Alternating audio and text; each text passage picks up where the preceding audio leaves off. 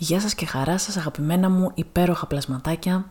Είμαι η Αλίκη Πεταχτή και αυτό είναι το τέταρτο επεισόδιο Who the fuck is Alice. Σήμερα τολμώ να πω ότι δεν έχω και την καλύτερη διάθεση. Είμαι λίγο down και τολμώ να το πω γιατί καταρχάς θέλω να αναπτύξουμε μια ειλικρινή σχέση και γιατί όπως έχετε καταλάβει νομίζω είμαι υπέρμαχος του να δείχνουμε τα συναισθήματά μας είτε αυτά είναι ευχάριστα είτε είναι δυσάρεστα και ειδικά για κάποιους ανθρώπους που ξέρω πόσο πολύ δυσκολεύονται να εκδηλωθούν θέλω μόνο να πω ότι το να φανερώσεις την ευαίσθητη πλευρά σου για μένα κρύβει τεράστια δύναμη και καμία αδυναμία. Σε άλλα νέα τώρα, τι να πρωτοπώ για το σημερινό θέμα, ο τίτλος τα λέει όλα. Θα μιλήσουμε για επιστροφές, επανασυνδέσεις, χαρές, κλάματα, δράματα. Θα μιλήσουμε για τη μαγεία της φιλίας, ειδικά σε τέτοιες περιπτώσεις. Και τι σχέση τέλος πάντων μπορεί να έχουν οι πρώην, οι νυν και οι επόμενοι με την καρδαρόμπα μας.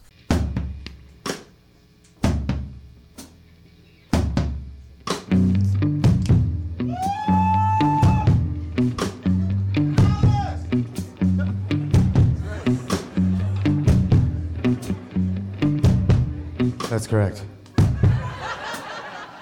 This is Alice.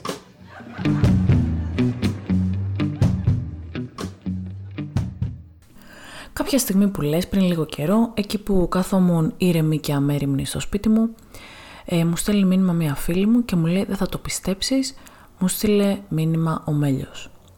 Της λέω τι λες ρε Ζωζό, δεν το πιστεύω πως έγινε αυτό. Ε, όπως καταλαβαίνετε τα ονόματα είναι αληθινότατα ε, για να σας βάλω λίγο στο κλίμα, ο Μέλιος με τη Ζωζό τα είχαν για περίπου τρία χρόνια.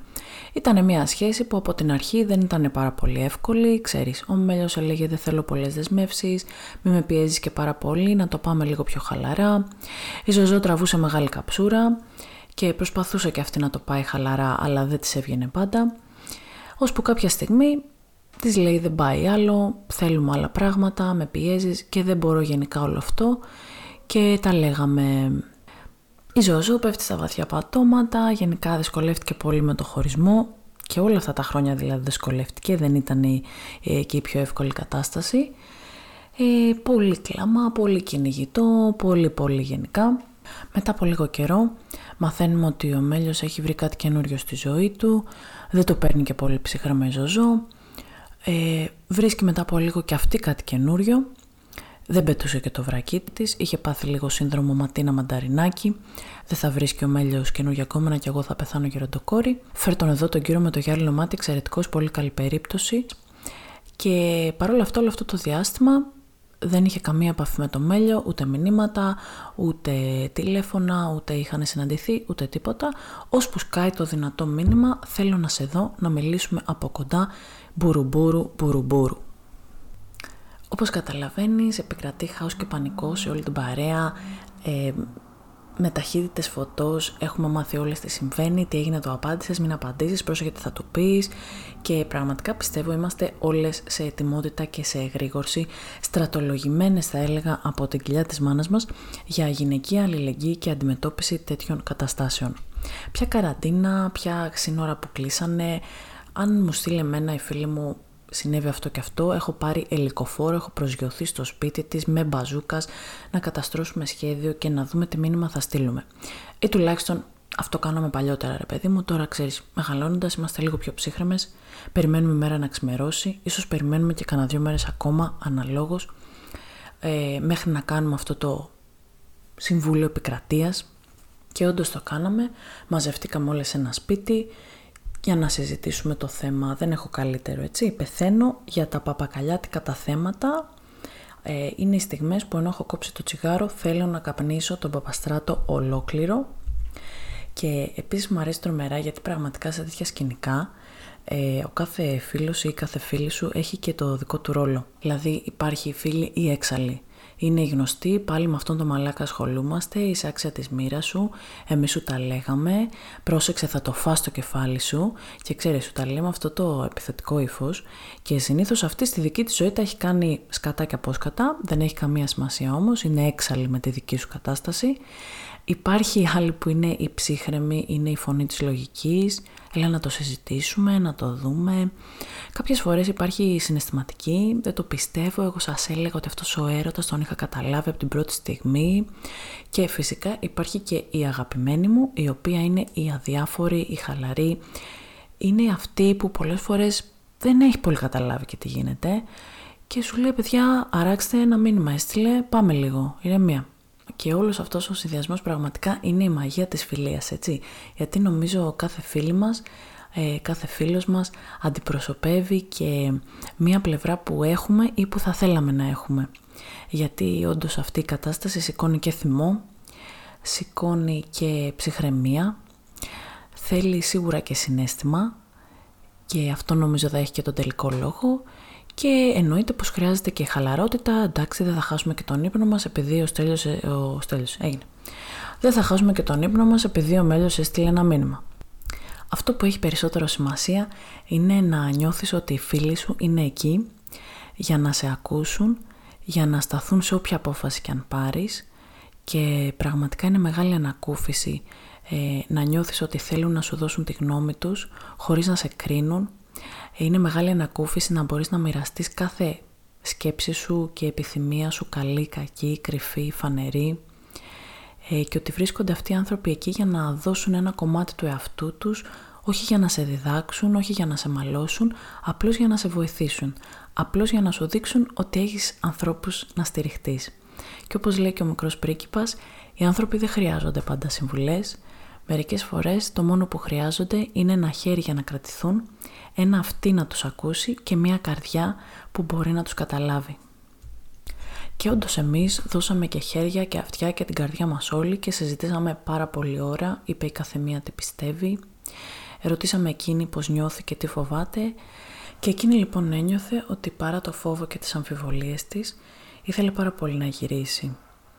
Και εμείς της είπαμε ότι αφού το λέει καρδούλα σου και ακόμη το πάθος και ο πόθος σου για αυτόν τον άνθρωπο μπορούν να ξεπεράσουν κάθε σου φόβο και κάθε σου αμφιβολία, τότε μάλλον καλά θα κάνεις να γυρίσεις. Γιατί και έχεις να μάθεις ακόμα πολλά πράγματα από αυτόν, ε, έχεις να μάθεις πολλά πράγματα για σένα, για τον ίδιο, για τις σχέσεις σας και μάλλον πρέπει να ξαναδείς το επεισόδιο από την αρχή, ίσως ξανά και ξανά, για να καταλάβεις αν τελικά βγαίνει ή όχι, αν τελικά σου κάνει ή όχι. Ε, τουλάχιστον όμως σημαντικό είναι να γυρίζουμε, ε, θεωρώ λίγο πιο σοφή και λίγο πιο συνειδητοποιημένη.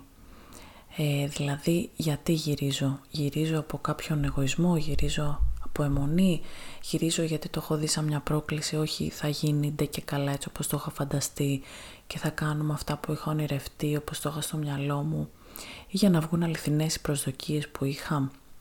Γυρίζω γιατί πέρασαν τα χρόνια δεν βαριέσαι, αυτόν ξέρετε, αυτόν εμπιστεύεστε. Γυρίζω γιατί υπάρχει πιούρα αγάπη και υπάρχουν γερές βάσεις. Γιατί λογικά μία επανασύνδεση πάει καλά όταν η αρχική σύνδεση, δηλαδή η αρχική σχέση, ε, πήγε καλά. Και υπήρχαν όντως οι βάσεις, υπήρχε η έλξη, υπήρχε η εμπιστοσύνη, υπήρχε η αγάπη. Αν υπήρχαν όλα αυτά, τότε ναι, πολύ πιθανό ε, η επανασύνδεση να πάει πάρα πολύ καλά. Σε περίπτωση όμως που δεν πάει καλά και γίνει στραβή και αυτός ο άνθρωπος όντως αποδειχτεί χάλια μαύρα, τοξικός, βλαμμένος, οτιδήποτε, μαζί σου να ξανακλάψουμε, να ξαναπονέσουμε και να ξαναχάσουμε τον ύπνο μας, αλλά τουλάχιστον να είμαστε κυρίες και υπεύθυνες των πράξεών μας. Τι εννοώ, ότι αυτά τα γιατί μου το ξανάκανε, μου την έφερε, είχε σχέδιο, μας ψεκάζουν, δεν τα θέλω. Δεν τα θέλω με τίποτα. Δεν σου έκανε κανένας απολύτως τίποτα. Εσύ το επέλεξες, εσύ ήθελες να γυρίσεις και να είσαι περήφανη και περήφανος για την απόφαση σου αυτή ακόμη και αν αποδεχθεί πατάτα.